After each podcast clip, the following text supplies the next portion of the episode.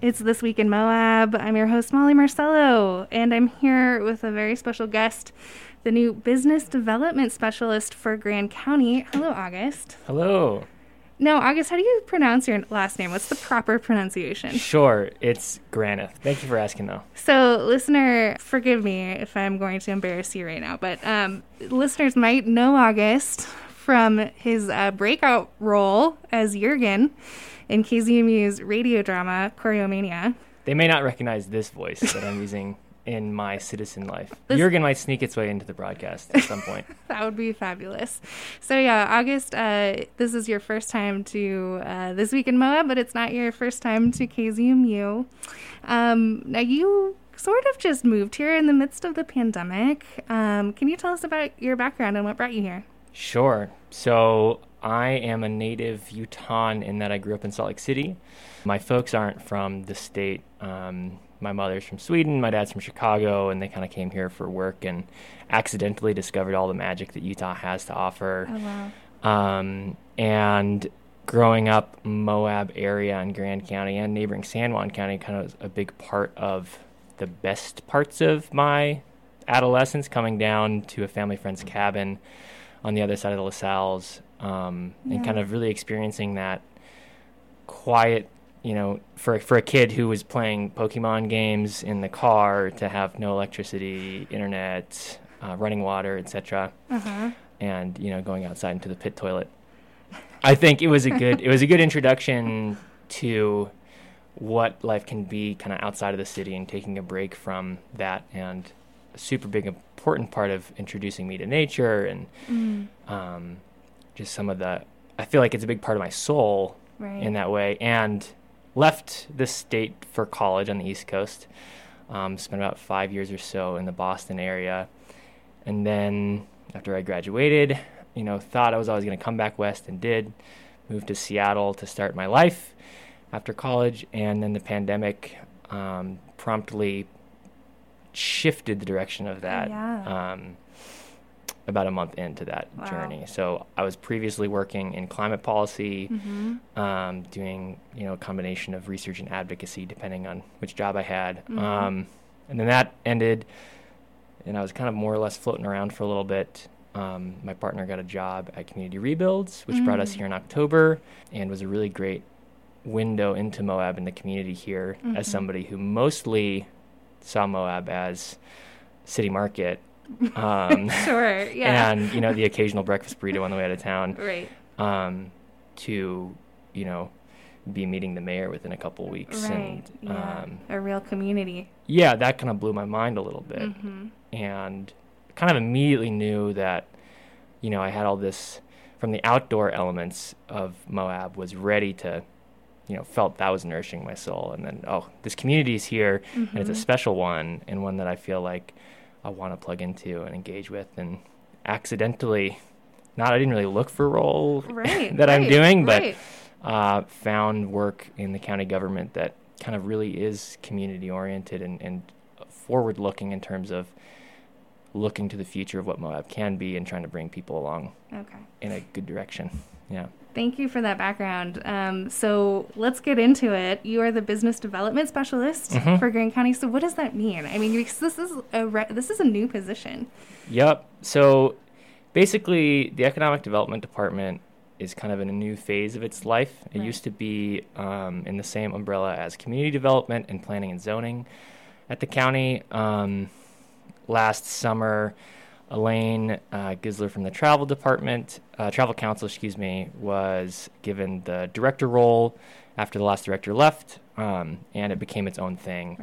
Right. Um, and so anyway, it's kind of kind of a new new face of, of what that looks like Right. and kind of a lot of what we're focusing on is diversification um, as elaine does work on the tourism side of things we're kind of working on um, diversifying the economy and I, I can talk more about that later but Mhm. You know, as an economic development department, you know, we're kind of working on collaborating with private, public, and community stakeholders to, at the end of the day, to support a robust, a resilient, sustainable, and inclusive economy is our Mm. kind of our working Main goal. kind of mission statement there. Yeah. And kind of at a high level, what our department works on that I've come to learn. I'm, I, as I said, I, I used to work in climate policy, so coming to economic development is totally new to me. But it turns out that the role of economic development staff is to be a convener, mm. to hmm. bring together the resources of the community, whether mm-hmm. that be institutions or individuals or organizations. Mm-hmm. Here, that might be Utah State um, University in Moab, the Chamber of Commerce, the very um, diverse local co- nonprofit community, mm-hmm. um, or really anyone who has a good idea about what the future of you know the local economy could look like, sure. And trying to have those conversations and kind of move move the needle a little bit. Do you see some similarities with your old role in climate policy to economic development? I do in the sense that they're both really complicated problems with a lot of stakeholders that have a lot of different opinions. Okay, sure. I think it's maybe given me a little bit of humility working in kind of address, trying to address climate change.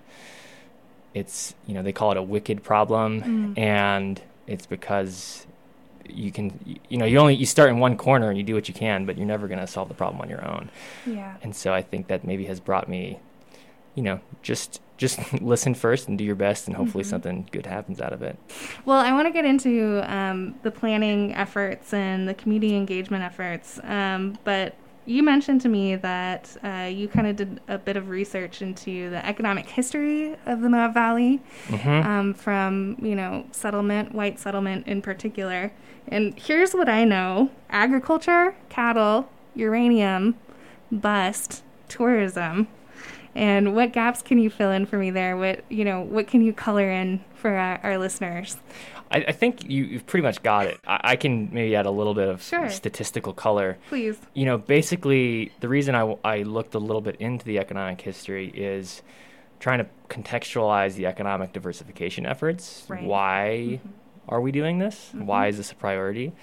And I think it's because a lot of folks, I mean, with, with COVID, seeing the vulnerability of a heavily specialized economy focusing on tourism, what happens when it goes away? Mm-hmm. In this case, a pandemic. Um, but it could be something else. It could be gas prices shoot up. It could be mm-hmm. after this year, you know, yeah, we're having a record year, mm-hmm. but maybe next year everybody got their Moab fix. Right. And now that they can fly, they're going to go to Portugal instead of coming sure. to Moab. And so, really trying to have some elements of the economy that are non-tourism related to help it be more resilient to those kinds of shocks in the future. Right. And contextually realizing that Moab is kind of has had an economic history of booms and busts. You know, early population, um, first permanent kind of like white colonial population in around the 1880s or so, mm-hmm. um, coming in after uh, this area was occupied by the Ute people, mm-hmm. and you know, for 70 years or so, it was primarily agriculture. Um, some fun stats that I found um, in a, a, PhD student from BYU who wrote his dissertation on the economic history of the Grand Valley okay. um, in 1975. Oh, that's cool. So, crop values basically, some stats on crop and livestock values. Crop values peaked in 1920, so that was like oh, the, wow. the point where that was the strongest part of the economy. Hmm um, with hay being the kind of primary product. Interesting. And then livestock values peaked in 1930 with sheep making up 70% of that value. Wow. And that's not to say that like livestock like sheep and hay were the thing, but uh-huh. you know, they right. hit those peaks. At that point, agriculture provided in the 30s agriculture provided 40% of all jobs in Grand County. That's so, kind of like where we are today. I mean, we might be 50% over 50% with tourism, but Yeah, so so uh, have some more statistics okay, here. Keep going, keep going. but yeah, so 40% and that's not to say that like the mining that I'm going to talk about wasn't there. There was gold mining in La Sal's and there was right. people doing all kinds of things. Um, and you know, early outfitting was even happening in the 50s. I want to recognize that those weren't, you know, just because agriculture was a primary activity, wasn't right. that nothing else was happening. Okay. But you know, 50s could roll around, and mm-hmm. everybody is aware of Charlie Steen and the uranium boom, and then the the, the follow up with potash, which continues to be one of the largest employers in the county. Mm-hmm. Um, but in the 1960s, mining provided 42% of all jobs in Grand County, so a total shift. Mm. And then to contrast that now with our kind of current paradigm, with tourism being the primary economic activity. Um, statistics from the previous department, um, so the staff that's no longer around, but they put this number together that in the first quarter of 2020, tourism provided 62% of all jobs in oh, Grand County. 62. That's even higher than my rough Yeah. guess. I think it's an overestimate. We've been looking at the number, but Okay. it's it's I think close enough to Sure. lend itself to the idea. And to just address how vulnerable that can make us, comparing April 2019 to April 2020, Mhm. Grand County lost 60% of, of all gross taxable sales and 94% of all hotel revenue. Mm. Anyway, all that being said, like w- w- the question is, where do you go from here? Um, can we rely on that kind of boom and bust growth and just kind of wait for the next thing to hit the town? Mhm. And a lot of people have argued to, for moving towards a more long-term, slow, and sustainable economic growth. Um, and there's been some actions in the county that have kind of started that process a little bit that Okay. we're kind of helping to implement. I know for sure that there's a lot of different planning efforts. Now, for some, they hear diversification. Let me just put this out there. And they get scared that, you know, the tourism economy is somehow going to go away. Um, you know, is there a balance, do you think, between supporting the business that is already here? Um, as you know, help wanted signs are like lining Main Street because Right. there's workforce shortages, the housing is too expensive. What's the balance between supporting our existing businesses versus, you know, diversifying our economy? Right, and and that's a super fair point. And I think I should be clear that we're not the diversification department. Um, sure, sure. Part of our primary activity is kind of just local business development in general. And you know, to quote the diversification action plan, um, you know, their focus is to quote build upon the recreation and tourism economy and to spread risk, create value uh, Mhm. across a large range of industries. So hmm I don't think by any means are we looking beyond tourism or ignoring tourism to all of the you know businesses in the tourism community. hmm You're very much a part of what we're working on, and, and we're trying to help that you know be a part of it. And I think kind of like a way to think about it is. And I'm not in the travel council, but I work in the same building as the travel council folks, and they're working on the whole destination stewardship model, kind of shifting from, you know, creating a destination um, to okay, we have what we have, Mhm. and you know maybe it's causing some problems in certain areas but it's certainly providing the base of the economy at the moment let's hold on to that and maintain that and in addition to that try to create you know on the margin so i think when you think about the 60% number it's not that we're trying to like necessarily reduce that number per se but reduce that in the context of the rest of the economy Mm. um, because the Mhm. share will increase. And, and I think that also comes with questions of pushing the resource capability of the area from water to housing, etc. I want to make clear that we're very much aware of that and we're not Mhm. trying to be the next St. George necessarily, Mhm. but trying to find that balance and, and trying to be in concert with what the community is hoping for and asking for Mhm. in finding that balance because I think I think there is a good opportunity for kind of like balanced and careful growth um, that does increase the kind of overall quality of life in the community. Quality of life. And that is part of the goal of the Economic Development Department, is that right? That is right. I yep. actually I actually took down the goal and you sort of read it at the beginning, but uh, two parts that stood out to me were stability was to facilitate um, stability and quality of life for Grand County's current and future residents. Um, is now a good time to mention equitable development? Surely. Listener, this is a phrase that August um, told me, and I hadn't heard it before. Um, so, can you tell us, uh, from your perspective, what equitable development is, and also, you know, how Grand County's economic development department um, might be trying to make inroads with this in mind? Sure.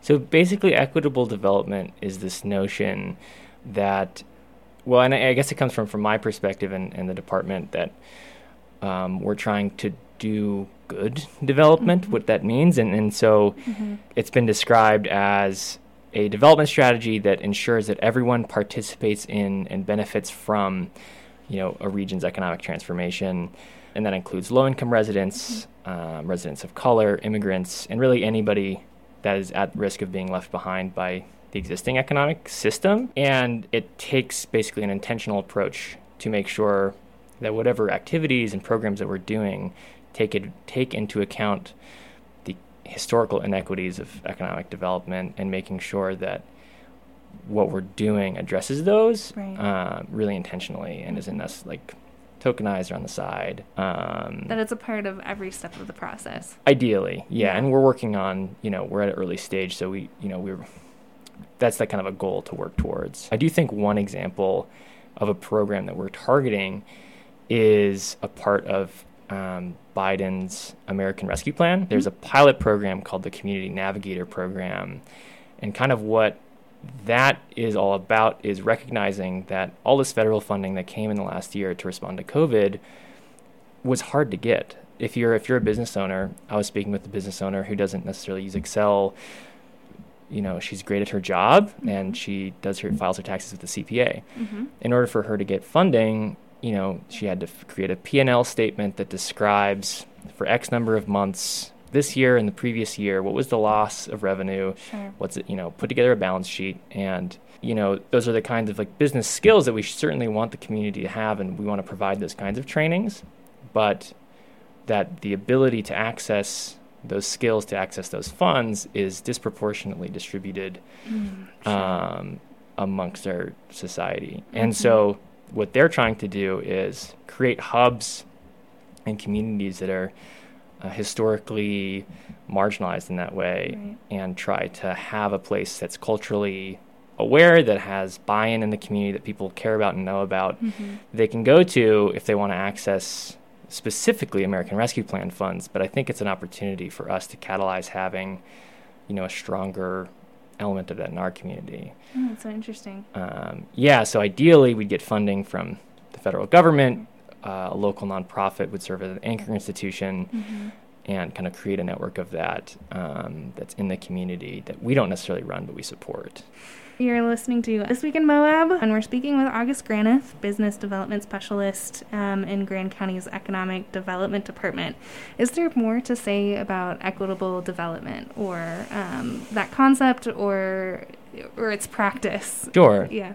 I guess most of the resources I've been seeing about it are in urban contexts. Okay. So, like this, the organization that I got that kind of quote and research from Mhm. is based in Pittsburgh, Right. and they were doing a, um, it was a multi-stakeholder effort to try to make this a part of the city's development processes. Mm, okay. So, I think it's interesting to try to apply that in a small town context where we don't necessarily have like a little Italy or Mm, mhm. um, you know, strong. Like we certainly have pockets of of certain socioeconomic groups, but you know, as a smaller community, people know each other better. But maybe that makes different challenges as well. So um, we're kind of building the airplane as we fly it a little bit on that. So I know you're not doing it alone. There are different efforts. Like, should we get back to diversification, perhaps? Sure. There's two different boards um, that Mhm. shouldn't be confused with each other, but are similarly related. Let me see if I can easily get this right. confusable. Easily confusable. There's the Economic Development Advisory Board, hmm and then there's the Economic Diversification Advisory Council. The county is involved in both of these. Correct. Um, can you tell us a little bit about the Economic Diversification Advisory Council? Is the smaller uh, board that was is more newly formed, Correct. and tell us how these work together or separately or don't. Sure. Okay. Well, I'll start with the Grand County Economic Development Advisory Board because Okay. they were around first. Sure. That was created explicitly to help channel state COVID relief money. Mm. So there's a program, the state bill was called SB 95. It's now called the Rural County Grants Program. It's administered by um, Go Utah, or formerly known as Go Ed, or the Governor's Office of Economic Development. Okay. They've rebranded um, under the new administration. And basically, that there's a state pot for every county of about 200 grand. hmm So last year we got about 170 grand, and the board exists to decide how that money's spent. I see. Okay. And last year, a lot of that was to go to small business impacted, Mhm. impacted small business grants in Grand County specifically. Sure. We're putting together a report on how that money was spent, so that we can give it back to them, and then they they will in turn give us a new tranche of this year's two hundred thousand dollars. Mhm. So that's kind of, it's almost more of an open Mhm. window. There's not so many uh, strings attached to that money, um, but that's what that board is, and it's kind of narrowly focused on Right. here's this pot of money, how should we spend it? So that was created first, and kind of with the short-term focus of COVID-19 relief. I would imagine the Rural County Grant Program will continue longer, but I can't say it's a state thing. Okay. The other board, the Grand County Economic Diversification Act Advisory Council, You got it. um, was formed in December Mhm. or was officially adopted in December Mhm. uh, via county commission resolution and exists basically to to review you know where we are and how do we do diversification stuff. So it's it's much more focused on the diversification side of things. Mm-hmm. In addition to creating the body itself it also adopted the strategic action plan so the economic diversification strategic action plan. That has basically lays out the argument that kind of we've just touched on of why economic diversification and grounds itself in the 2012 county general plan, which was the last time the county had Mhm. the like a long range strategic action plan, and suggests certain goals and strategies, um, basically to address diversification. And so there's a handful of very discrete you should do thises Mm, mm-hmm. and basically the staff in our department in in concert with that council are trying to take that turn it into an actual punch list Right. um, and start to work on it like actual action items. I know I, as you're as you're talking, you're reminding me of um, what was in that plan. I believe um, sort of delving into the land use code, yep looking for opportunities to clean that up um, to Mhm. make business more desirable. that's part of it for sure Because I think sometimes you know I get fatigued hearing about all the plans that our various governments have. yep without actionable items. Mhm. Um, but this one actually had some sort of light recommendations that it sounds like this board is actually going to uh, try to implement. yeah and i can touch on those briefly Yeah, please.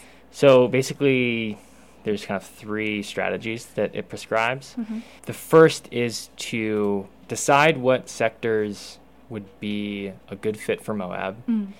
um, and then target them. So they kind of outline three potential contenders. One being kind of this whole new remote work revolution, and kind of we see that as on two sides. One is very much for locals, Mhm. upskilling folks to plug into the remote workforce. And there's really great programming that Utah State University is doing with their Rural Online initiative. Okay. They have a remote worker professional certification that you can do for very little money, like $10 in some places. Um, Um, and folks in Grand County have already taken advantage of that. Um, and then on the other side is, you know, attracting new folks who find Moab to be everything that they want in uh, on the quality of life side, right. and they can bring their job with them. And I think that's an easy one to kind of be concerned about. We have a lot of folks who are driving through town and hanging out in their sprinter van Mm. and you know doing some software engineering for a couple hours. And so we don't necessarily we're trying to balance not necessarily spending a lot of public money to subsidize. Folks just passing through. I mean, we, we do that on the on the tourism side, so there are, are some co-benefits there. But you know, I think a good example of someone like that who's made a tremendous impact in the community is somebody who's on the board, Mhm. Emily Campbell, who's also the chair of the Planning Commission. She works in tech uh, remotely from Moab and is a really um, engaged and Mhm. strong person in the community.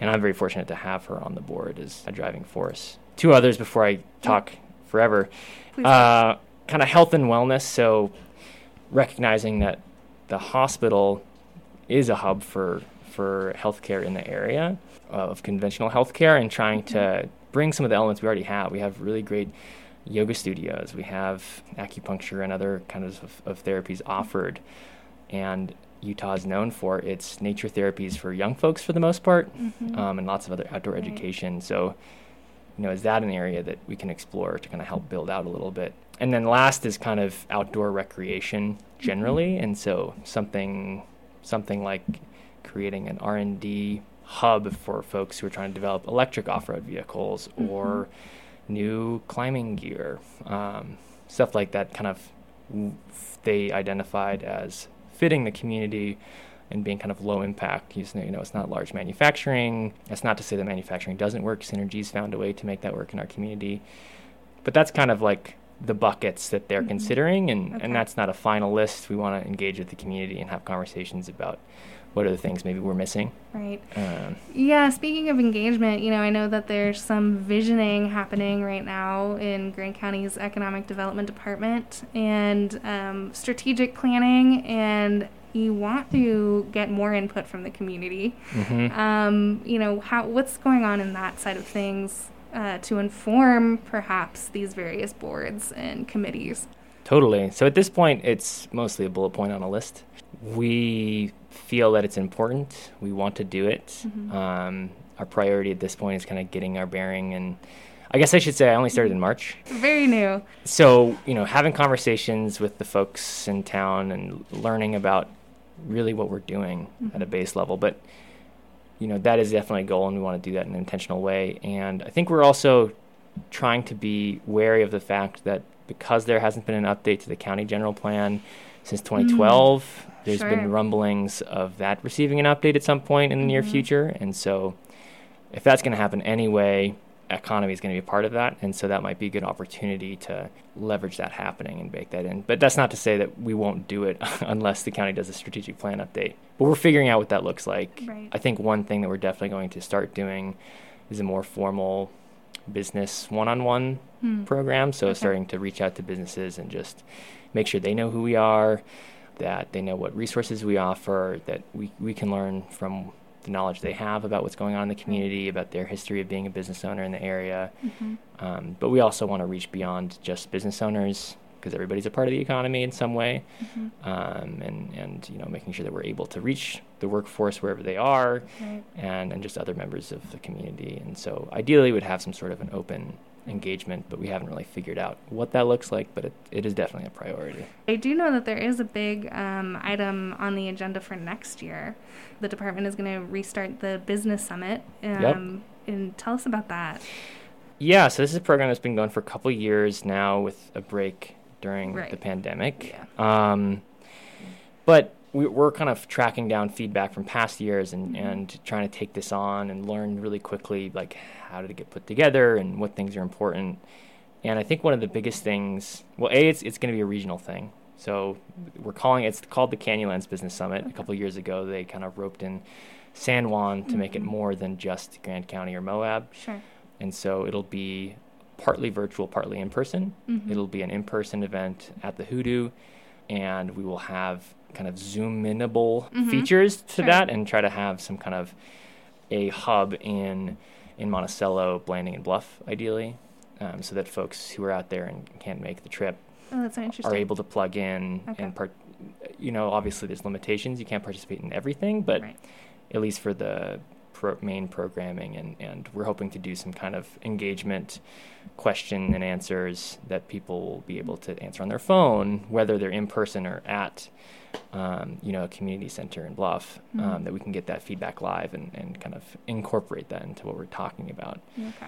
Some of the main feedback from past years is people wanted kind of qu- more concise events. We've all been to Mm. conferences where someone talks forever and, and Mhm. you begin to nod off and kind of realizing some of the most important part of in-person conferences is the networking is the Mhm. opportunity to meet folks who maybe you haven't seen in a while or maybe you've never met them before Mhm. and we're hoping to bring people from the community but also from around the state and in the region who either are interested in what's going on here who already have something going on here and Mhm. i think just create uh, an interesting kind of bacterial culture of, of interaction and and hopefully you know the more complex that is, Uh-huh. the more kind of good Right. stuff comes out of it Okay. So for the long range planners, this is getting this is getting formulated as we speak. But if anyone wants to put that on their calendar for 2022, it's in February. February 7th and 8th Okay. um, which is a monday tuesday if i'm not mistaken so Okay. it'll be in the off season hopefully we get like one of those maybe like 35 to 40 degree days with Right. no clouds that's what i'm hoping One for of those perfect winter days. Exactly, where no one's around except for the people that live here. A couple other things we were trying to address is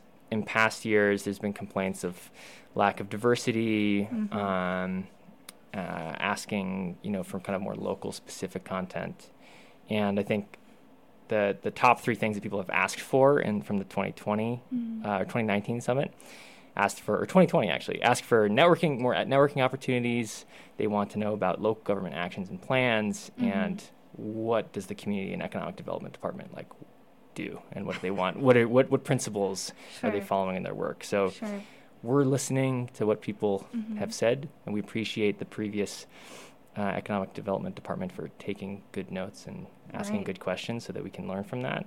And where can people find uh, the economic development department? Like, where can they get in touch with you, or stay on top of your the resources that you have, or uh, the Sure. various items that you might have uh, for the community? So at the moment, we have a page on Grand County's, uh, the Grand County government website. It's in economic development. If you search Grand County, Utah economic development, you if you don't search the Utah, you might end up looking at economic development strategies in Junction.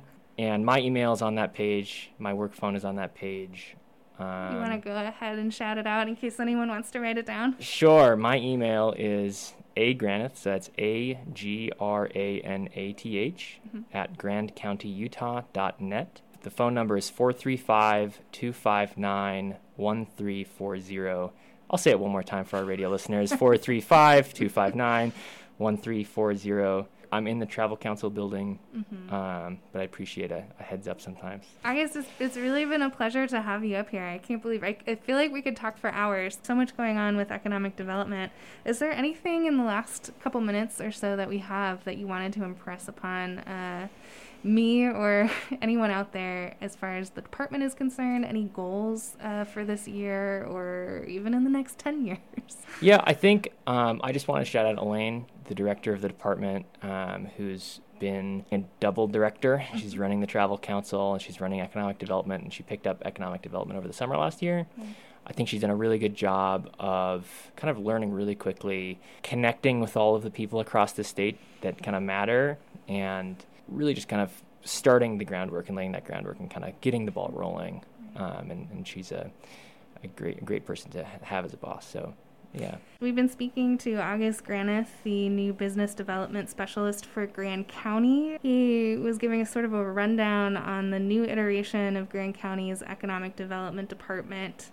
I failed to shout out our AmeriCorps Vista service member, Ben Alter, who started about a month ago and has been doing a great job. And so uh, the three of us are the department. So Ben, uh, Elaine, and myself. You know, AmeriCorps Vistas, they've really done so much for this community. That's great that uh, the department has one.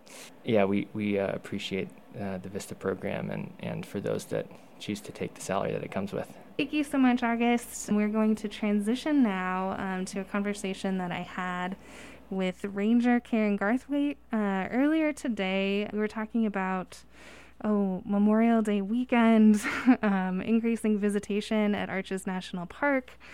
Um, so that will be the second part of this program. I'm just gonna roll right into it. Here's my interview with Karen. All right, let's get into it. Where do you want to start? Let's start with an introduction. Do you mind introducing yourself to the listeners? Listeners probably know your voice um, because we play your PSAs all of the time, but tell us who you are. Sure. So I'm Ranger Karen, also known as Karen Garthwaite. I work for Arches and Canyonlands National Parks, and I've been lucky enough to work here almost 15 years. Now, what does your job include? Oh, my job has two big halves. One is overseeing the volunteer program for both parks, but I also get to oversee all of our media and communications. Hmm. So, everything from the website to exhibits you see out on trails, even our social media. And no, I do not do that alone. sure. Yeah, That's that's a big job. yeah. I have to say, the Arches social media has been super fun lately. Yeah. Your posts are really engaging. And We've got some really talented rangers out there. Yeah. Okay. Well, thank you so much, Karen, for being uh, here with us. The reason I wanted to talk to you was, I believe last week, um, Arches and Canyonlands National Parks sort of sent the the media a press release um, that said, headline: Prepare for a busy Memorial Day weekend. Um, let's go back in time a little bit before we talk about the present moment, because we all know that it's busy. But I, I want to say, like, around five, maybe four years ago, Memorial Day weekend was the weekend that we knew that Arches was going to have to shut the gate, the entrance gate, to control the amount of people that were coming into and out of the park at least once. And now that situation is completely different. Can you can you talk a little bit about that? Yeah. Um, like I said, I've, I've been lucky enough to be here for over a decade, and I have seen the dramatic change, as, as many listeners have as well. When I started working at Arches, we would brace for impact Memorial Day weekend Right. because, as you said, that was the peak visitation time of the entire year to the level that parking lots would be filled to overflowing. Um, the line would queue all the way out to the highway. Of course, it was only one lane. Sure. Thank God we expanded that. sure. Um, yeah, and we would put out a press release, and it was kind of a big thing. Well, we still put out that press release, but as you said, crowding to that level has almost become the norm. Um, having to close the front gate is a practice that started just a number of years ago as an attempt to kind of meter the the entrance into the park in order to preserve the resources and also the visitor experience. Sure. Well, just to yeah, put some context on it, I believe it was two years ago, the park had to initiate that plan a total of 16 times for the entire year. That was a big deal because previously it was zero or one. Or one, right? Yeah, Right. yeah. But fast forward in just two years, um, last fall, we had to do it practically the entire month of October daily. Wow. And now it's essentially a daily practice. Wow. Wow. That tells you a lot about um, how much how much impact or how popular the parks are. Do you have any information of what might be driving that? Oh, well, I think we can all do a lot of speculation. Right. We Sure. Mm-hmm. all know the Mighty Five campaign was super popular. We've been lucky to have relatively inexpensive gas for a number of years. Mm-hmm. Um, globally, we've seen a rise in the middle class, a rise in the just the sheer population of the planet. So all those factors combined with just how undeniably beautiful this place is. Sure. sure. And yeah. and there's a great infrastructure here for visitation as well. Mm-hmm. Perhaps it's being maxed out, but we do have facilities that attract people. Okay. Can you tell us what happens, you know, when um, the park, when Arches National Park has to shut shutter the gate? Um, you know, what does that process look like? Um, what what do they tell visitors at that point? Yeah, I'd be happy to explain that because it's probably really frustrating when visitors show up and just see that sign, park full. What does that actually mean? Yeah. Well, behind the scenes, we actually have a whole staff who work in the parking lots and are constantly in communication with our law enforcement rangers about those parking lots mm. as they are getting full. Right. So that's how we make those determinations is from people actually on the ground with radios in their hands.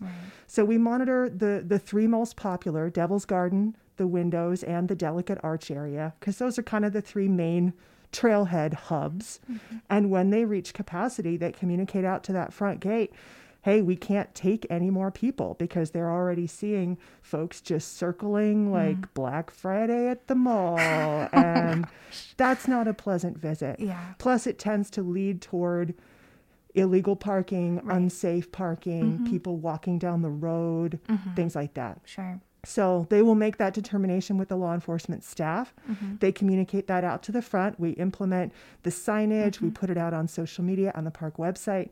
And at that point, the message is try back in a couple hours. Mm-hmm. We don't give a definitive time though, because think about what that would do. That would cause thousands of people to show up at the same time. The line would immediately hit the highway, which just bumps the problem forward. Mm-hmm. So, again, I recognize it might be a frustrating message to hear something vague like come back later. Right. But in doing that, we are really trying to spread out the afternoon pulse of visitation Right. so that uh, so it's manageable on both sides. And you know, our peak times still roughly in the morning, roughly in early afternoon? Well, so you've heard arches say for years, come early or come late. Right.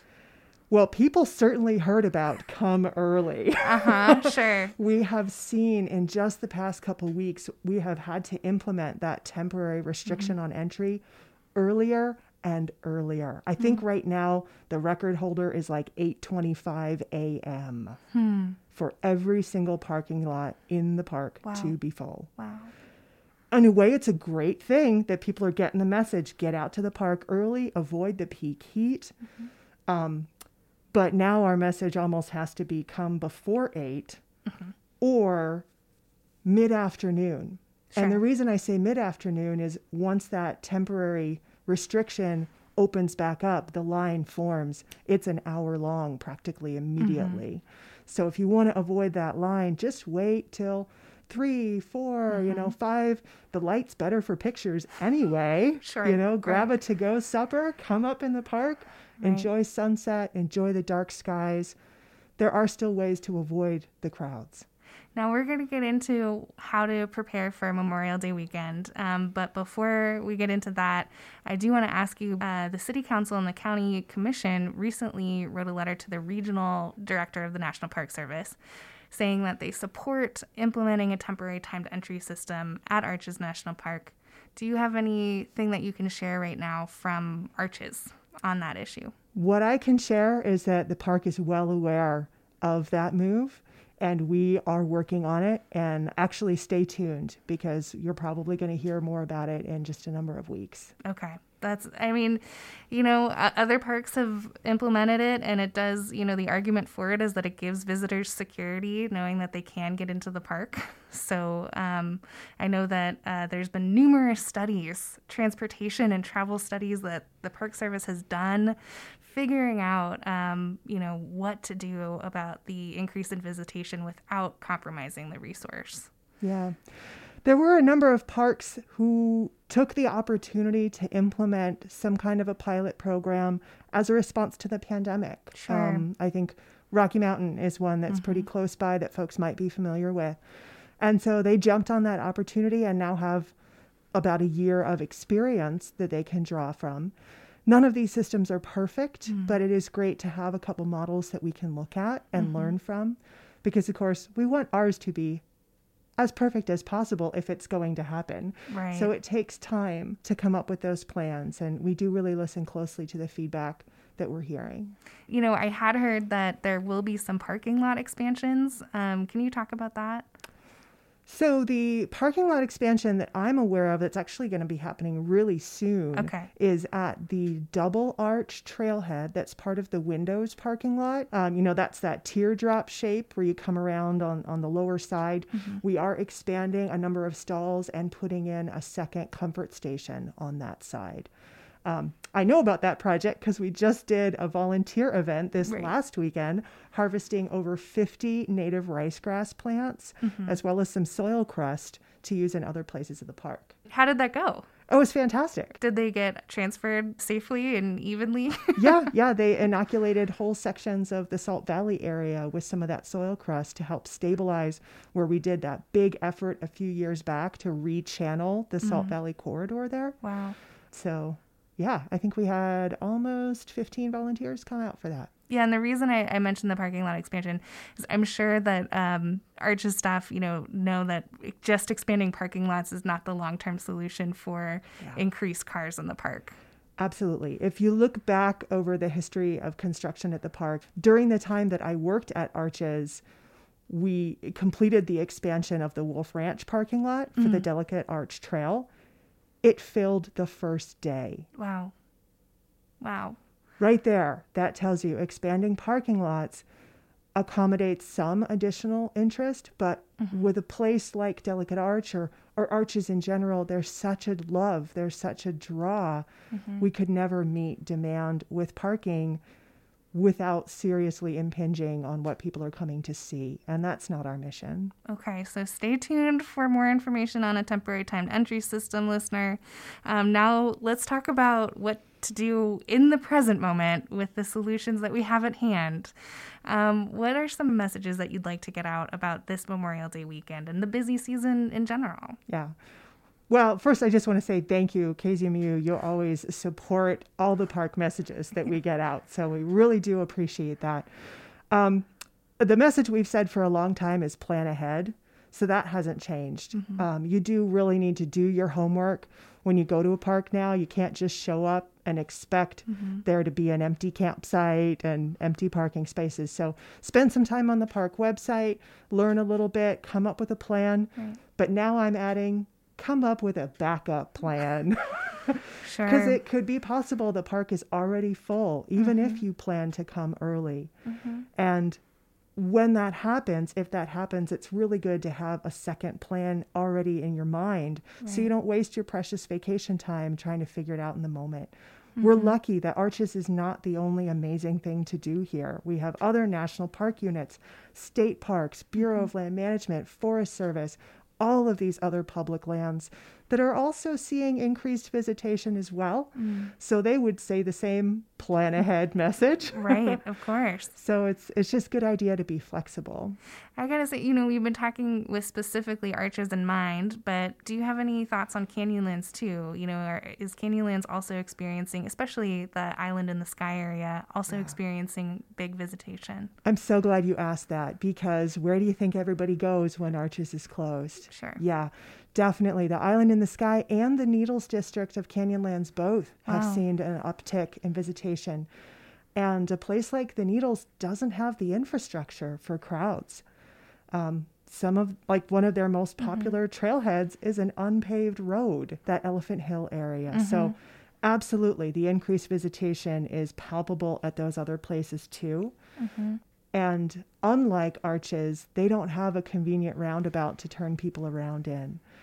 So my message for Canyonlands would be, you know, if you're planning to go down there and it's busier than you expect, um, and you do plan to turn around, please, please, please do so in a safe manner, keeping all tires on road, Yeah. and uh, yeah, otherwise just you know, again, be flexible. For them, trying to come early or late is a great message too, because it avoids that midday pulse that comes up if Arches has to shut the gate for a bit.